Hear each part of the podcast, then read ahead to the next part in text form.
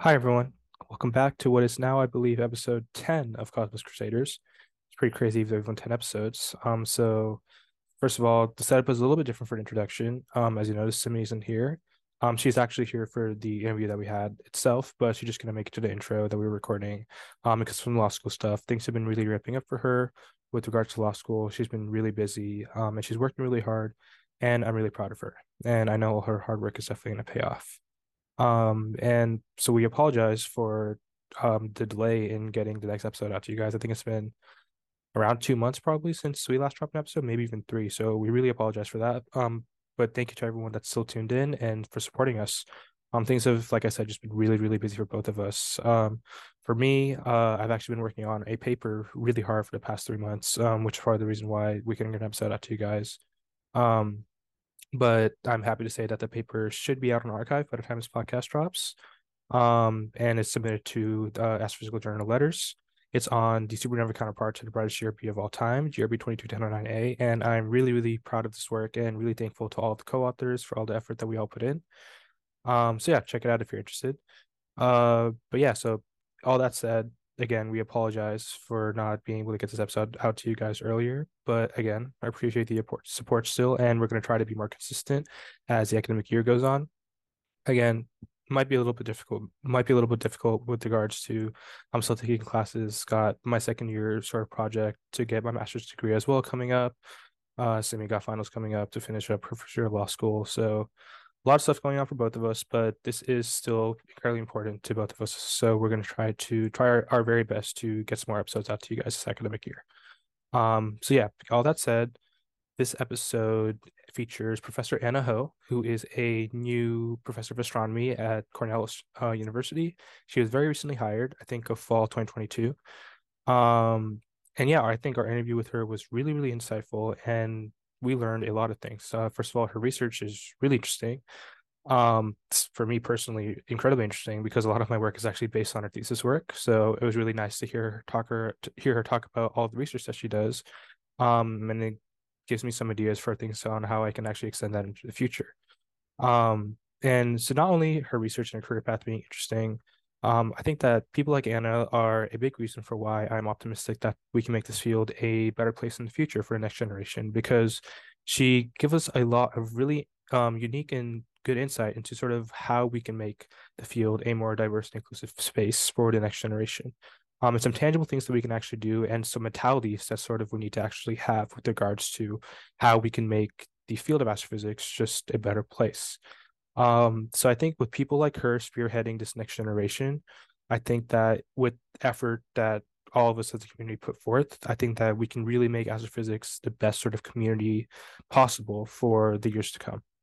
So yeah, I'm gonna stop talking and just get to the interview now. But again, I appreciate all the support from all you guys. Um, and thank you for being patient with us. And we hope that you enjoy this interview with Anna. So thank you. Well, we're excited to have our next guest, uh, Professor Anna Ho, uh, who is a recently hired assistant professor at Cornell just this past fall in 2022. Uh, so she graduated with a Bachelor's of Science in Physics from MIT. And after that, she was a Fulbright scholar at the Max Planck Institute in Germany before grad school. And she graduated from Caltech in 2020 with a PhD in astrophysics with her thesis titled The Landscape of Relativistic Stellar Explosions advised by Professor Shri Kulkarni, which also won the Springer Thesis Prize. And she was a Miller postdoctoral fellow at Berkeley from 2020 to 2022 before she got hired by Cornell. So, welcome to the show, Anna. Thank you so much for having me. So, we're going to start off by talking about your research.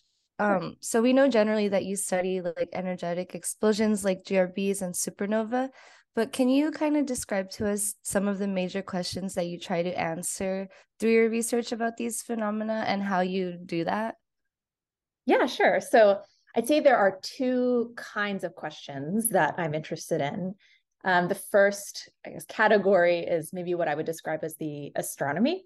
So, there, the overarching goal is to connect the properties of the living stars with the appearance and the physics of their uh, of their explosions, of their deaths, uh, and then with the properties of their corpses, uh, if they leave anything behind at all, which some of them don't.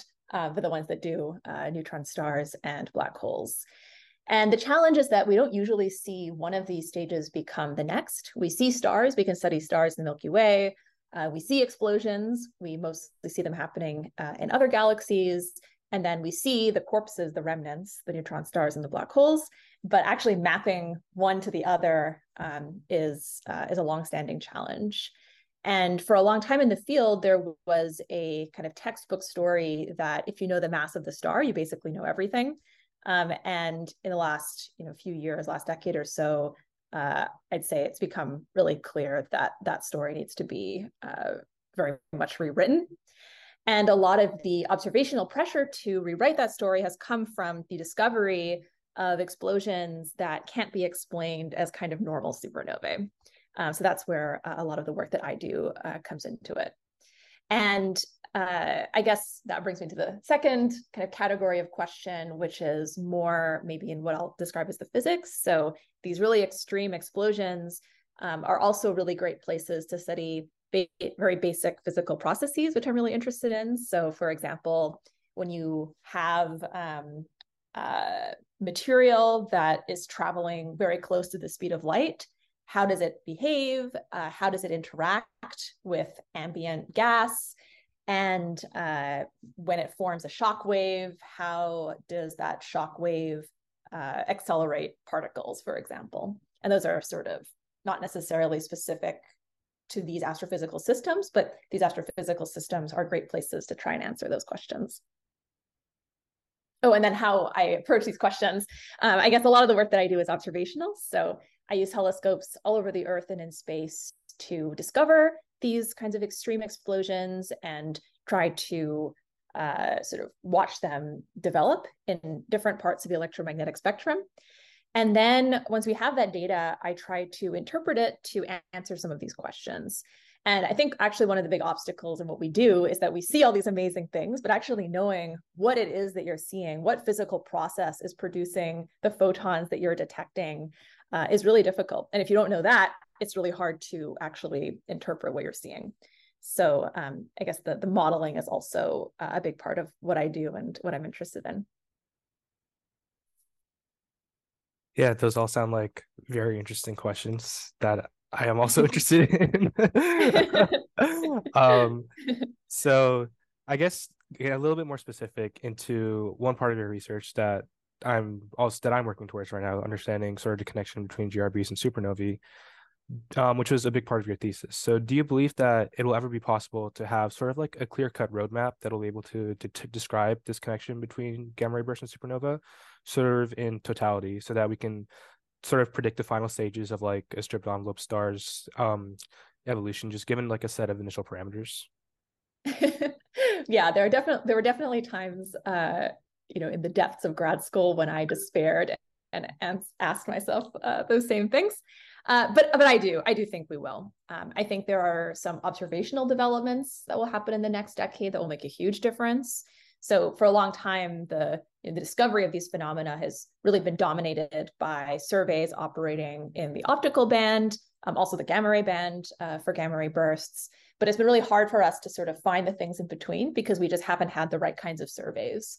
Uh, but that'll change soon. We'll have X-ray surveys, we'll have UV surveys, um, and I have radio surveys, and I think that'll uh, really help us put together a much more complete picture. And then eventually, I am optimistic that we will have neutrino detectors that are sufficiently sensitive to actually, you know, see neutrinos from uh, individual extragalactic explosions. And that will enable us to even detect jets that are way buried deep inside uh, deep inside stars. So I think, um, uh, yes, I think that we will be able to establish this complete uh, mapping eventually. That's really exciting. Hopefully that happens a little like sooner rather than later yeah. to, help, to help Gokul out with his research. Um, but yeah, that's really exciting. My next question is kind of a more broad one, just for my mm-hmm. own understanding as someone sure. who's not an astrophysicist. Why sure. why do stars die? yeah, they they die for the most part because they run out of fuel. So the reason a star is a star and it's shining is because it's able to tap into a reservoir of gas. Um, that's hydrogen, helium, it can be other elements. But uh, eventually it burns through that gas and there just isn't any more to burn. And then it can't shine anymore.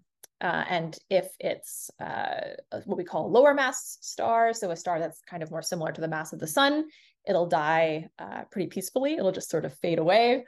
But if it's more massive, so more than around eight times the mass of the sun, uh, running out of gas actually results in this kind of runaway process that causes a big explosion.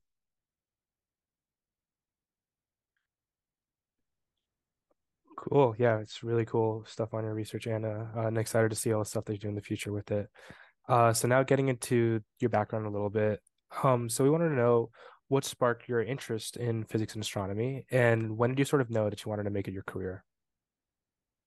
Right. So my first memory of being interested in physics as a career is eighth grade because my science teacher had a bookshelf of popular science books and I read some of them. And I think that was the first time that it even occurred to me that physicists, that sort of being a physicist was a career path that might be um, available to me. So I think, and I think that that theme continued kind of throughout my education, uh, being influenced by books, by popular science books, uh, and then also by sort of by by, by mentors. Um, in high school, I actually started reading a lot of neuroscience, popular science books, and thought, oh, it's so much better to do this than physics because you really, you know, you, you actually can can help people. Um, and so when I went to undergrad, uh, I was actually planning to be a neuroscience major and um, and become a doctor. Um, so we can talk more about that later if you're interested. But uh, I guess long story short, uh, there was a point during undergrad where I wasn't sure what I wanted to do, and I was um, sort of doing informational interviews with a lot of different professors in different fields. And one of the professors I interviewed uh, was in astronomy, was an astronomer, and he lent me uh, another popular science book, which was about astronomers doing work with Palomar Observatory. And I really liked this book. And so I thought, well, I'll at least try an astronomy internship. And worst case scenario, I just sort of get this out of my system. Um, but I had a really great experience in this internship uh, I was really lucky. I had uh, a great, really interesting project. I had a great advisor. It was a really nice uh, research environment. And then I was also doing a lot of um, volunteering at the local public observatory. And I have a memory of giving, I so I'd give public talks. I have a memory of giving a public talk and just sort of feeling like I was doing all this really cool research. I had this opportunity to share with the public uh, my excitement about what I was doing. And it just felt very right. And I think that summer was when I decided to try uh, try out a career in astronomy. Wow, that sounds like a big switch from pre med to astronomy. But how did that work at MIT where there's not a specific astro department? Like, I think it's through the physics department. So, did you ever have like any issues trying to reconcile that? And like how did you get involved with astro other than like this research that you were doing? Right. So i guess um when i so when i came to mit i was planning to do neuroscience but they're all incoming students are required to take classes in a bunch of different subjects. So i took physics chemistry biology and i really liked the physics classes. Um, i liked that physics was this way to get at the sort of inner workings uh, of nature. Uh, I liked the kind of simplicity of uh, a physical law. And so then I thought, well, physics is a very flexible degree. So I'll major in physics. I can still be pre med. Um, but that way, I'll still get to learn about all these interesting things now while I have the opportunity to. And I also had noticed that the physics faculty were very accessible and very sort of dedicated to undergraduate education. And I thought, well, you know, there's so many things to major in. I might as well pick a department where I feel like people will be, you know, I'll have, you know, I'm at this amazing research university. I want to be able to interact with the faculty. Um, so that was another reason I decided I chose it as a major. And then I think I was really looking to get a broad education, and I actually didn't do that much astronomy at MIT.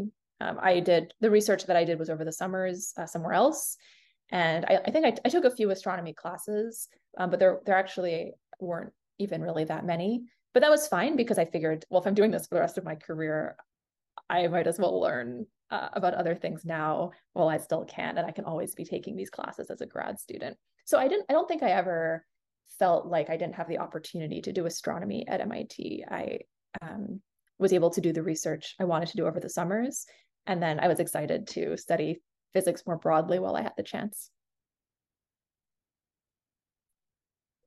Definitely. Yeah, that sounds like a really interesting experience at MIT for sure. Um, so I guess when did you finally decide that you wanted to go to graduate school for astrophysics? Yeah, I think it was that summer um, where summer. I did this research internship uh, that made me think that it was at least something I wanted to try. Gotcha. And what were some of the hurdles that you sort of had to overcome during undergrad? Yeah, I think there are a few different things um, that I could talk about. So I'll just pick a couple to focus on. I think you know MIT was really great for a lot of reasons. I thought it was a really stimulating environment. There are a lot of interesting people to talk to. Uh, there are so many activities to do and not enough time. Um, but it's also it was an environment where I think undergrads put a lot of pressure on themselves to succeed and not in a competitive way. So it wasn't like I have to do better than you, but it was just an internal pressure of I have to do. People had certain internal standards maybe and um, could really stress themselves out trying to meet those uh, sort of self-imposed standards. And so I think it was it could be a really stressful environment to be in. I think it you know, you're living in a dorm, living with other people who are staying up super late, not sleeping very much, taking too many classes, doing too many activities, and you kind of merge your. It's hard. It can be easy to sort of merge your lifestyle uh, with theirs. And so I think one of the things I had to learn to do in undergrad was to figure out a system that worked well for me. I don't do very well if I'm not sleeping enough. Um, I need to exercise regularly. I need to eat properly, to function and be happy. And so to be able to decide that you're going to do these things in a certain way and then do it, even when it means maybe leaving a group hangout a little bit earlier than other people. Um, I think that was one, that's one of the things I remember having to learn to do uh, that changed a lot from when I was a freshman to, uh, to when I was a senior. And then I think also a place like MIT is very, um, you know, is very proud of its uh, achievements in science and engineering. Um, but I always had really broad interests, and I wanted to take classes in you know, literature and in music and in history. And I think MIT sometimes there could be an attitude of certain subjects being more sort of hardcore uh, and rigorous than others, uh, which I don't think was correct.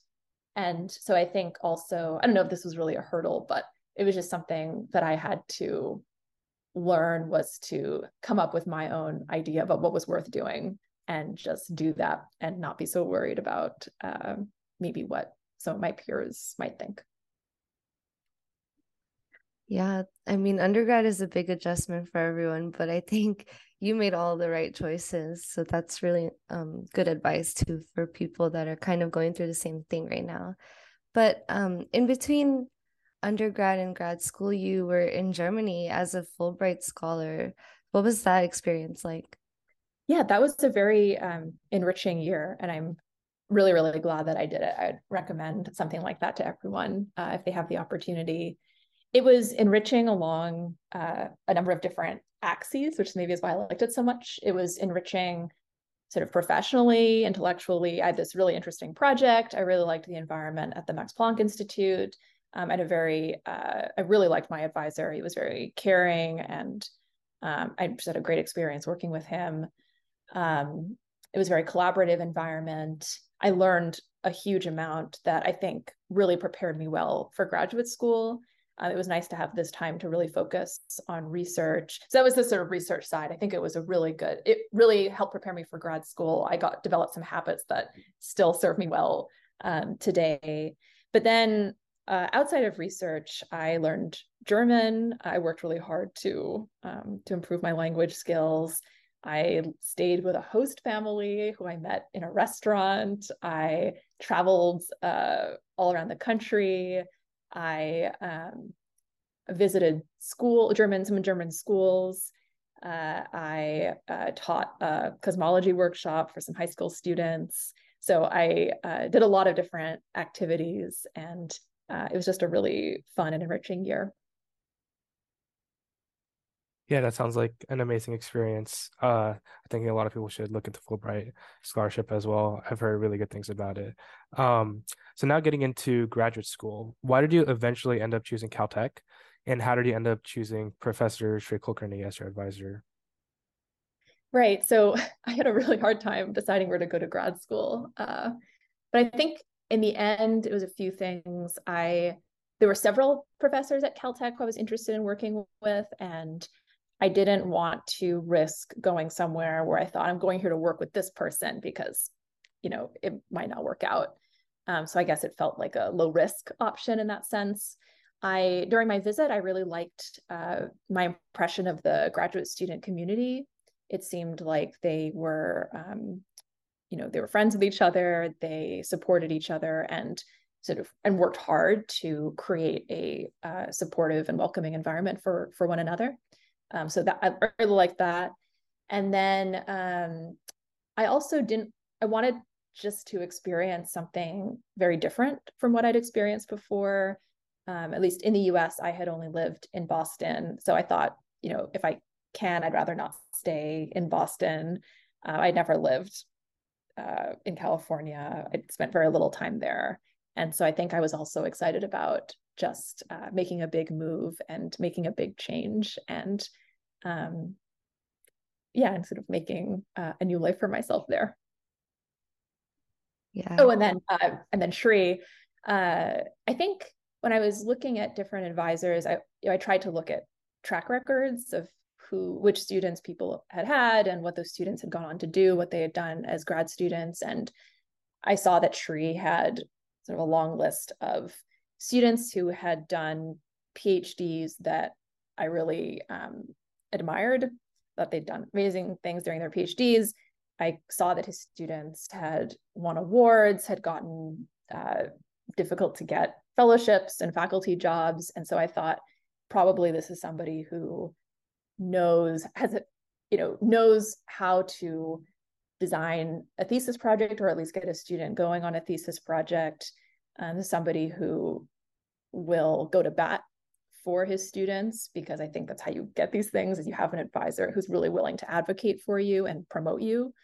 Um, and so I thought that I think that was originally why I thought I wanted to try working with him. Um, I had also heard that he was a strong personality. Um, he Shri's policy is that the first year of working together is sort of a trial period for both of you. So at the end of it, either of you can kind of walk away and say this is not a good fit. So I did this first year project with him, um, and I I had a positive experience, and so I decided to um, to continue working with him for my thesis. That's awesome, and now you have a really impressive track record too. So I'm glad that worked out. Um, but can you tell us a little bit about some of the defining moments that you kind of went through at Caltech and some of the biggest lessons or takeaways that you gained from your experience there? Yeah, I mean, grad school is a really hard time. Um, I think it's a shock to go from, I mean, this is sort of the case when you go from high school to college, but I think it's even more extreme when you go from, when you go to grad school. It's just incredibly incredibly unstructured. You could do and you could spend your time in almost any way. You could work at home you could go to the office you could have whatever hours you could work on almost anything because i mean it depends what kind of setup you have with your advisor but i had an advisor who was fairly hands off and so it wasn't like he was checking in on how i was doing and so it was pretty much completely up to me how to manage everything and that's something that I think takes people a really long time to learn. And so for the first couple of years of grad school, I think it's very common to feel very lost. Um, so that's, I guess, one thing. Um, I think also in grad school, it can be very easy for a lot of your life to be kind of dominated by this project. And it's an incredibly, you know, it's in astronomy, what we're doing, it's pretty esoteric stuff at the end of the day. Um, and so you spend a lot of your time, mental energy um, working on this project. And I think that if you're not careful, your sort of mood, your how you feel in general can become very coupled to how the project is going. So the project's going well, you feel great. And when the project is not going well, you can feel terrible. And I think learning how to sort of decouple your emotional state and kind of your life in general from how the project is going is really important for anyone who's going to be doing research as a career because you can't really control how the research is going to be going. Like sometimes things just won't work. Um, and I don't know that I even, I mean, something I even work on nowadays, but I think it was a problem that I noticed in grad school and realized I had to start um, making deliberate efforts to uh, to work on. So that was some that was uh, that was something else. I um, I think also I remember with grad school I remember I think also with my career I can remember very strong phase changes. Um, things changed a lot in very short amounts of time. Um, and I think that maybe my takeaway is that you're learning a lot even when you don't think you're learning a lot. Um, and then you only notice that it, you only notice when things kind of come together very abruptly. So, uh, for example, I remember the first couple of years of grad school feeling like I didn't know what I was doing. so I didn't really understand my project. I kind of was getting I was having a hard time getting up to speed with the literature. That I, I, knew all this terminology, but I think I just didn't know it in kind of a deep way. Uh, it was all floating around inside of me. And then I went to this uh, theoretical uh, physics winter school in Jerusalem. I think it's something they do regularly there, although I'm not sure how often. And the subject was uh, sort of what I worked on. There was a whole uh, GRB, many lectures about GRBs, supernovae, relativistic explosions. And I remember sitting in these lectures, and somehow everything I had read, things were just kind of coming together. And I remember having this just incredible phase change. I remember it as being during this meeting. I don't know if that's actually correct, but my memory is that during this meeting, I felt like so many of the things I had been learning finally kind of came together. And I felt like I actually really had a grasp of this subject. Um, and the same thing happened when I was preparing for my candidacy exam. Things kind of came together in a very abrupt way. Um, and yeah, so I don't, it, I think grad school can be weird because you can be sort of feeling like you have no idea what's going on. And suddenly things can change a lot. So I don't know if that's uh, helpful for grad students to hear, but it might have been nice for me to know that um, when I was sort of in the woods.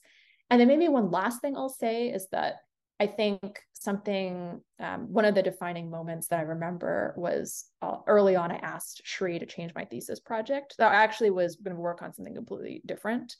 Um, and I was really worried. I, I, wasn't, I just wasn't enjoying it. it wasn't a good fit um, in terms of the just day to day of what I was doing. I just didn't really enjoy it.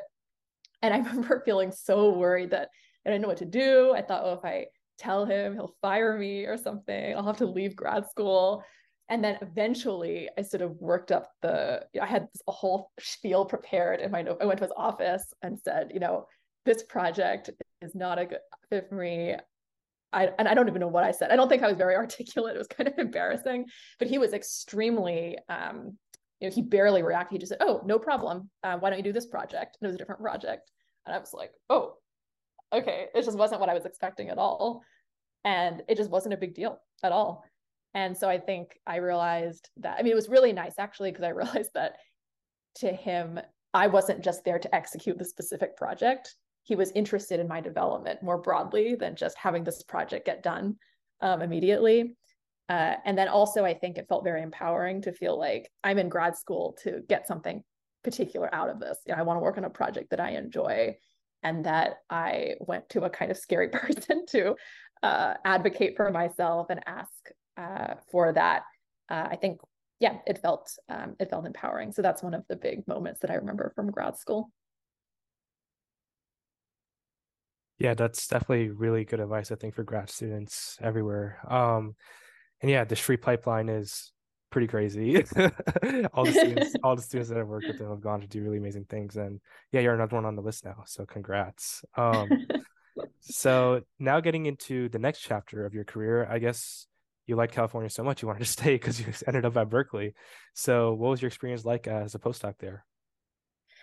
Yeah, it was it was weird. It was COVID. So I graduated um, June uh, or July 2020, and then moved to Berkeley. And I don't think I met anybody in the astronomy department for months. I don't actually remember quite now what the timeline was, but it was, yeah, you know, it was two years of um, of a lot of people working from home, you know, including myself when things were kind of shut down.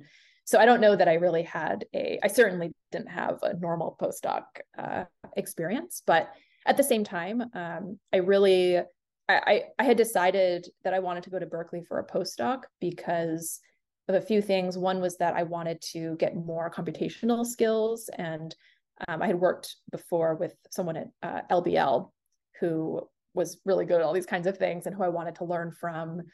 Um, I really wanted to spend more time trying to interpret some of the phenomena that I've been finding. So I wanted to be in a department with theorists who are interested in the kinds of things I was working on. And so Berkeley had that. So Berkeley had this good combination of things. And I think well, I remember um, talking to uh, actually a mentor from my time in Germany about what I was hoping to get out of the postdoc time. You know, what is the point of a postdoc? And he said something like you know if you don't learn anything you've wasted your time. So i think and then it made me realize yeah that's right. It can be good to go into these experiences articulating to yourself what is it that i want to get out of this? And what is it that i want to learn? Because what's so fun about this career is that you get to keep learning um, for your whole uh, for your whole life. And um, actually that reminds me of another thing that made a strong impression on me from grad school which is Shri pulling out an undergrad physics textbook to remind himself of some basic thermodynamics thing. And me realizing that Shri doesn't know everything and he still has to sort of remind himself of you know basic physics all the time that he needs. And yeah and i think that made a strong impression on me because um it, it, the reason i'm thinking about that right now is because i think one of the things that i've been learning is just how much everybody at every career stage in academia is always still learning. And so there's no shame in feeling like you don't remember something or you don't know something because you just uh, pull out a book and learn it. So, uh, so yeah, I don't remember what I was talking about. Oh yeah, Berkeley, right? So at Berkeley, I was trying to learn more theory and I was trying to learn more computational skills, um, and so I think I was still able to do that, even though I was uh, at home for a lot of the time. And when I had, I was doing a program, this Miller Fellowship, that was a sort of interdisciplinary programs. So there were postdocs from lots of different fields uh, of science. And that was really great. I loved that. Um, I made really good friends. I got to learn about lots of different things. And I think it was nice because grad school and also a postdoc can be this just incredibly focused time. And so having a venue where the whole point of the venue was to be a bit broader and learn about things outside your research area uh, was something I really enjoyed and appreciated.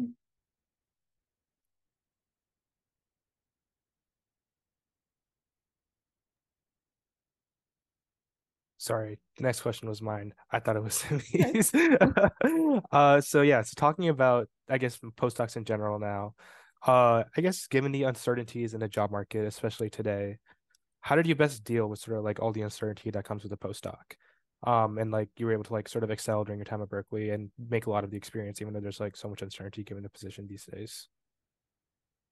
Yeah, I think something else I feel like I've been learning, maybe even going back to grad school, is that there's uncertainty at every stage and not just professionally. There's uncertainty in many different areas of one's life. And one of the things I think one has to learn to do is how to sort of simultaneously hold all of this uncertainty in your mind and then still kind of function on a day-to-day basis and still set goals and still try to achieve those goals um, even when you know that ultimately there's just a huge amount of uncertainty around everything. Um, and so i so i guess that's just i guess very broadly um, something that i think everybody sort of has to learn to do for themselves but maybe more specifically professionally in astronomy, you know, I've always known that a job in this field uh, is not guaranteed. It's not even likely. Um, but I think the way that I've coped with that is just by always reminding myself that there's so many things I would love to do in the world.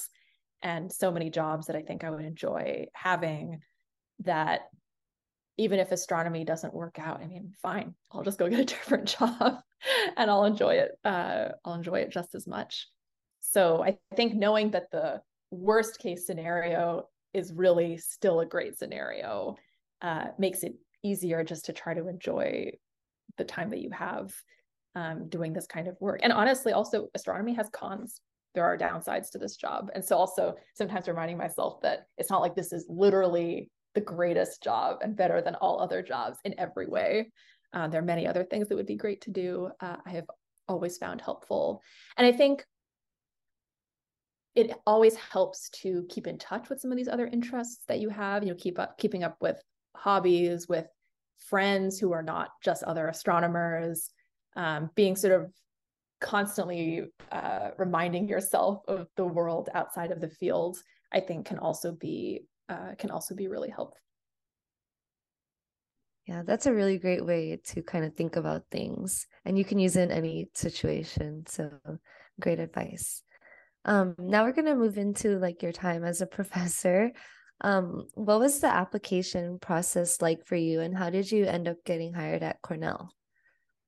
Yeah, the um, let's see, it's kind of a blur now. The application process was it was similar to you know other application processes research statement, um, statement, uh, teaching state, uh, teaching statement, um, statement about diversity, equity, and inclusion. I think those are standard parts now of, um, of faculty applications. And then after that, uh, things really vary a lot. So different places may or may not have a long list interview where you just do a 15 minute kind of screener interview um, to bring things down from 20, 30 people to six people. Um, and then for the, I think pretty much all places have shortlist interviews. So you'll go there, you'll give a colloquium or a seminar, and then you have a couple of days totally packed with uh, nonstop meetings. So from you know 9 a.m. you're meeting with people, and then they take you out to dinner. So you're going from nine to nine, um, just talking with people, and it's basically a two day long interview. So that's what the process is like. And then um, and, and and they can vary a lot in their formality. So some places it'll be very informal. You just kind of chat with people. You walk into somebody's office and they kind of you know clearly forgot you were even coming. So it ranges from that to very formal structured. Everyone has their prepared questions. Um, really more like a, a sort of what you think of as a job interview so yeah i think this thing this kind of thing can vary a lot depending on the place. And then um sorry what was the second part of the question? Why i ultimately went to cornell? Um, that was also, you know, it was a difficult decision, I think, and it was a complicated decision.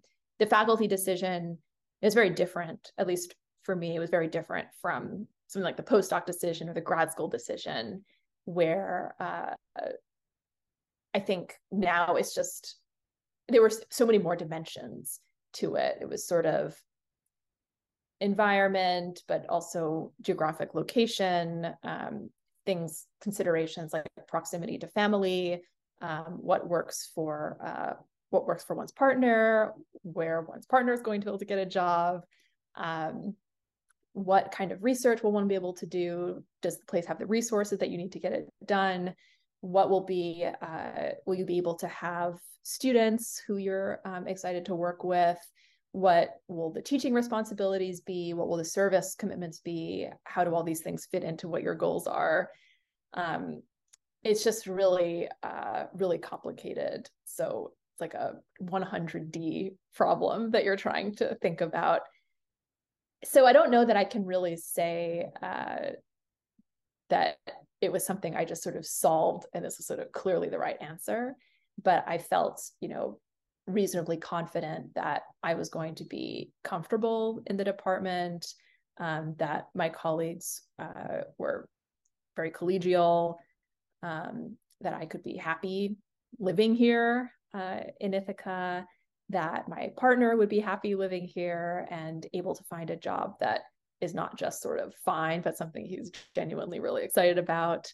Um, I, you know, I liked that uh, it's close to family for both of us. Um, my fa- I have a lot of family in New York City. He has a lot of family in Michigan, so it's kind of actually right in between. Um, I felt like I I was excited about the kind of intellectual environment here. Um, there are lots of people who I enjoyed talking to uh, and was interested in working with. And I guess scientifically, the department has uh, an emphasis on submillimeter astronomy, which is a sort of wave. I mean, it sounds very, very specific, but I guess it, it's a very particular, it requires very particular technical, um, uh, it requires very specific technology. Maybe I could say it's very different from, say, radio astronomy. And uh, Cornell really has a lot of uh, the sort of world's experts in building those kinds of facilities. And I think I've always liked being in places where people are building things, building telescopes, part of what I liked about Caltech. Um, and then I'm interested in submillimeter astronomy because it's kind of a new thing. And there are a lot of things we can learn about the kinds of phenomena that I study uh, at those wavelengths. So that was another piece of this kind of complicated uh, puzzle. But I, I wouldn't say it was a sort of simple, this is this is why, and therefore I went. Yeah, that sounds like a really complicated problem to have, but it's I think it really helps to hear sort of your insight throughout the whole process. Hopefully one day I have to make those decisions and then I'll remember the things you said probably and like that. But yeah. Um, so I guess getting into your specifics of your time in Cornell so far, um, you just finished your first semester. So was it sort of everything you expected it to be? And what were some surprises you faced, if any? Yeah, that's a great question. I think it was so I'm not teaching yet. I have a, a, semester off teaching, and that was to help me get settled in. So I think I have not yet experienced kind of normal professor life. Um, I think it was actually pretty similar to what I expected in the sense, yeah, pretty similar to what I expected. Um, but maybe even more so, I was pleasantly surprised just by how welcoming everybody was. I mean, I didn't expect them to be sort of not welcoming, but it just people went out of their way to. I got a really nice office. um, I people sort of were coming by to check. People still even come by to sort of check in on how I'm doing. Um, Cornell has a lot of resources for you know if you have some question about something, almost anything, there's somebody who will help you. Um, and I don't think I necessarily realized how easy um, it was going to be to to get help for almost any kind of question that I would have. Um, I think it's an adjustment. It, it, it's kind of funny because the what I do on a day to day basis actually hasn't changed that much yet because I'm not teaching yet. So a lot of my time is still spent doing research, kind of like when I was a postdoc, and yet the mentality has changed a lot. You know, suddenly I have a very different kind of position. I have more power. I have more responsibilities. I feel more responsibility um, I'm now uh, at a very different career stage from a grad student when just a couple of years ago I was a grad student. And so I think that kind of shift in just thinking is something that maybe I wasn't, I'm not sure that I had really um, thought a lot about that before actually starting. So that was just an, an aspect of the transition that I think is one has to kind of confront uh, that I, yeah, maybe I just hadn't thought so much about that before. But it's been um it's been good so far. Uh it's yeah, I think yeah, I maybe I'll just uh leave it there. Yeah, that's good to hear. Um, so I hope things still go really smoothly and well when you start teaching this semester. Uh, yeah. Or did you know what class you are? Yes, I'm teaching a, a grad seminar uh, this semester on sort of reading reading papers in literature. And then in the fall, um, I'll probably teach a sort of advanced undergrad kind of survey class. And then the next spring, probably radiative processes. So lots coming up. Yeah, fun classes, radiative processes for sure. Oh, yeah. yeah. I loved radiative processes. So I'm very excited to teach it. Definitely. So uh, I guess now getting into a little bit about your identity. So have you felt that people have ever underestimated you or treated you differently in a professional setting because of your identity as an Asian woman? And how have you sort of overcome those biases during your career? And also, how have there been times you felt your opportunities have been different because you're mixed and because of your intersectionality? Yeah, that's a great question. I think that you know, there have certainly been experiences I've had, interactions I've had where afterwards I sort of ask myself, would that have gone differently if I were different from the way that I am? Or did that happen because I'm a woman? Um, I mean, I've been very lucky in the sense that I haven't had negative interactions that were kind of explicitly um, negative for those reasons. And I know uh, a number of people who have. So, so I have been lucky. Um, I think, you know, one of the things that when you are part of a group that is not well represented in your professional circles is that it is harder to find mentors who are similar to you. And one of so I when I started as a professor here, I did this program uh, for new faculty that was actually extremely helpful. And one of the uh, themes of one of the themes of this program was ident- was sort of creating a mentor network for yourself. And one of the things they emphasized is that you know, we all need many mentors because each mentor will maybe be a mentor to us, uh, be a mentor to just a specific part of ourselves. So maybe you have a mentor for how to do science or how to do research, maybe you have a mentor for how to balance research with um, some of your other priorities. Um, maybe you have a mentor for, yeah. So you can just think there are so many things that are important to you, and you're not going to find anybody who is helpful to you for all of those things. But I think that the cha- one thing that for me has been challenging um, is just because I've, I've been extremely lucky. I've had amazing mentors, but I haven't really had many mentors, if any, who I thought this person is similar to me. And so there are aspects of my life or sort of areas of my life or priorities of mine where um, it hasn't been easy to find some find a kind of role model for that. Uh, so I'd say that that's um, been one of the challenges. Um, yeah, I I kind of can relate to that. I've been trying to create a network, but it's hard as like the fields that we're in are pretty predominantly white and male, but I hope that that starts to change in the future. Yeah, absolutely. So you you seem so busy always working on research and now at this new place. How do you make time for yourself and your hobbies during your busy schedule? Yeah, so I've um this is something I've really worked on a lot over the years, uh, starting in grad school. I'm very, I try really hard to have dedicated work hours and to sort of decide. Well, so yeah, one thing having dedicated work hours. So I try to get up pretty early, um, but then I try to stop uh, basically before dinner. So dinner is for me the kind of transition from work to non-work. So, and I also physically go to my office. I leave a lot of my stuff there. And then I go home, cook dinner. I sort of like cooking as a way to unwind and then eat, and then I'm done. So I try really hard when I can not to bring um, work home in the evenings. And for the most part, I can get away with it. Um, and I also think when you do that, when you tell yourself for this kind of, I also split up the day into um, sort of chunks of time for different tasks and I try to accomplish the task in the time that I've allocated to it. And I think that's been really helpful because otherwise you end up in a situation where these things can just take infinite time and they can kind of end up ruling you. and so you need to tell the task, this is how long you are going to take. Uh, so I think that that is very important. And then also just accepting that things won't be perfect um, when you're done with them. So that's been good because it means that you know you show up, you know you have two hours to do this one thing. That means you have to figure out what is really important, what is really important to do, what is kind of essential to do first, and then what can I get away with not being perfect in this task.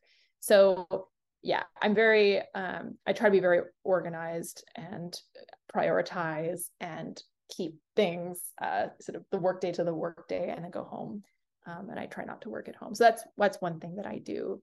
Um, I try to also, um, yeah, I've, I mean, many things I could talk about. You know, I've various uh, activities that I like to do and people like to do them with. And I have ways of um, every week I review sort of, I, I have this sort of weekly check-in thing that I do, and then a monthly check-in thing that I do to sort of set priorities for the next week, set for the next month. And those um, things that I do include not just priorities for work, but also for other parts of my life and things that I like doing. And I sort of try to um, really dedicate time to all of those things. I don't know if that actually makes sense. So, but basically, I think trying to be really organized maybe is the um, is the short answer. Which it doesn't always work. Sometimes everything falls apart, but um, I try. Yeah, that sounds like a really like really like very structured way of like sort of approaching like the schedule that you have and I feel like that's kind of helpful. Maybe I should do something like that. I love I yeah. Yeah, I could talk actually a lot about um, organizational systems because it's something that uh, I'm sort of interested in. But um, but yeah, I won't uh, go on about it. Let me know if you want recommendations for definitely, definitely books and things. So now getting into sort of like your future. Um, so what are some of the main goals that you have in mind that you want to achieve for the rest of your career? And how do you sort of want to leave your mark on the field? So I guess like when you end up retiring, like what do you want people to really remember like you doing?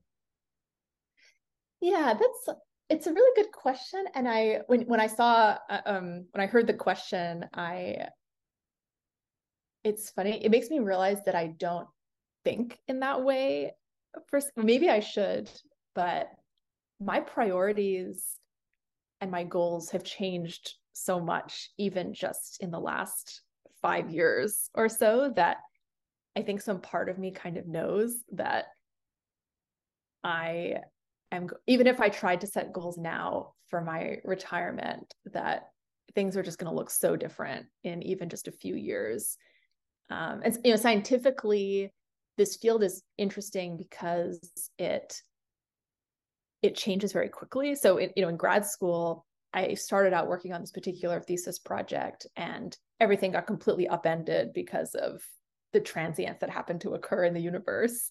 And then my interests changed a lot because of that. I sort of went on to completely different trajectories that I hadn't been planning to go on. Um, so even at the beginning of grad school if you'd said what do you want to achieve by the end of grad school? I would have said something and then i would have been completely uh, sort of wrong. So i'm very conscious of that. So it's very difficult for me to answer. I think and i don't even know i mean there's so many dimensions to a successful career in, in academia that you know i don't think i'd be happy even if i say i I don't know, answered some really important questions in our field, but I didn't do anything else with my life. I don't think I feel very content actually. So I think maybe one way to phrase it would be that I want to have a balanced life. And I think what that means will change and is changing. Um, but I think I w- will want to feel like I, yeah, maybe would want to have a balanced life um, and I think that means means a lot of things. One of the things it means to me is that I'm. I think sometimes we think of, you know, being a scientist is this very sort of focused uh, endeavor, and we set goals that are kind of within our field, but you know, all of us are also citizens of a country. We're members of a department. We're maybe members of an institution like university. We are um, residents of a town or a city, and also sort of citizens of the world. And I guess I feel like for me, maybe maybe one another way to answer the question would be that I think I'd want to feel like I made at least some small uh, tried to do my part at kind of each of these levels. Like I tried to do something in my capacity as a sort of member of a global community. I tried to do something in my capacity as a member of a university, of a department, a person in a field, um, a person, you know, a, a, citizen of a country. Uh, and I don't mean really big things like, yeah, I don't know that me just uh, can, that I can do so much, but that I at least thought in those ways and um, tried to uh, yeah, I think I would feel at the end in retirement like I would feel very proud if I felt like my life was not um, totally just absorbed by uh, by my work, which ultimately is really fun and intellectually stimulating. But um, you know, there are many other things that are important outside of it too.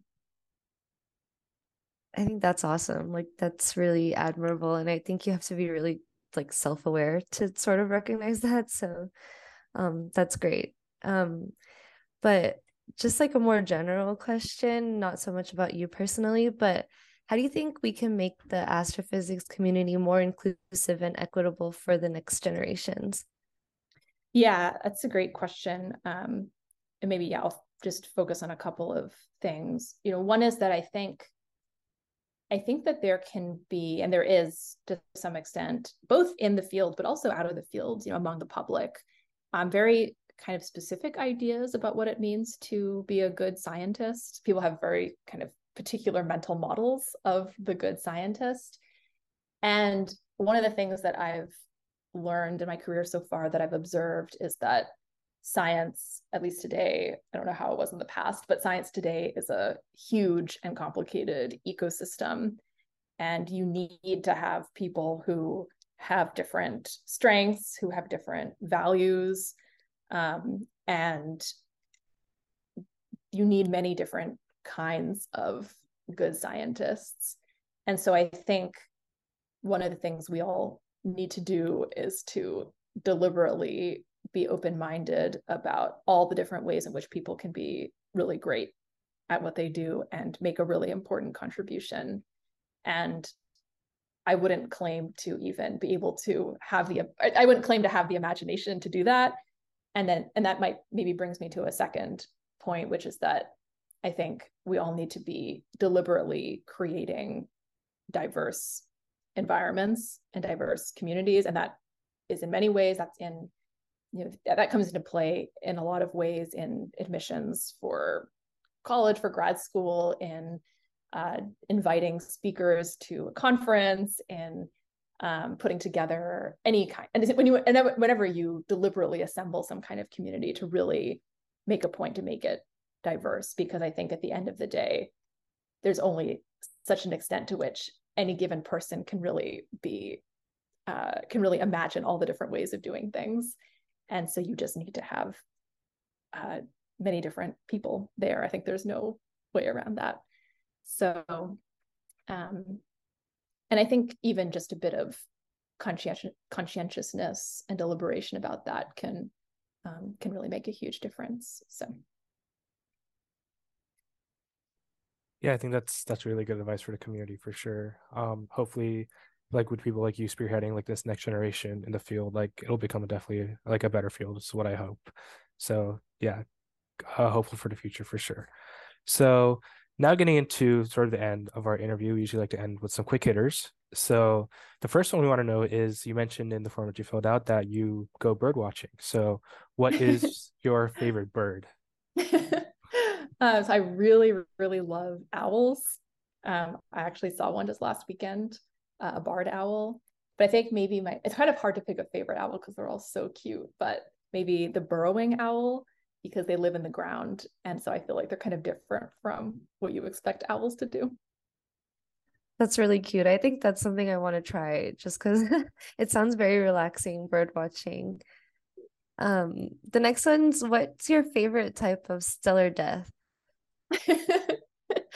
um, probably the phenomenon that I've been studying over the last few years, where we we actually don't know what it even is. It might not even be a stellar death, but one of the main hypotheses is that they are a stellar death, and the um, sort of prototype member of this class was a transient called AT2018 COW, um, or the cow.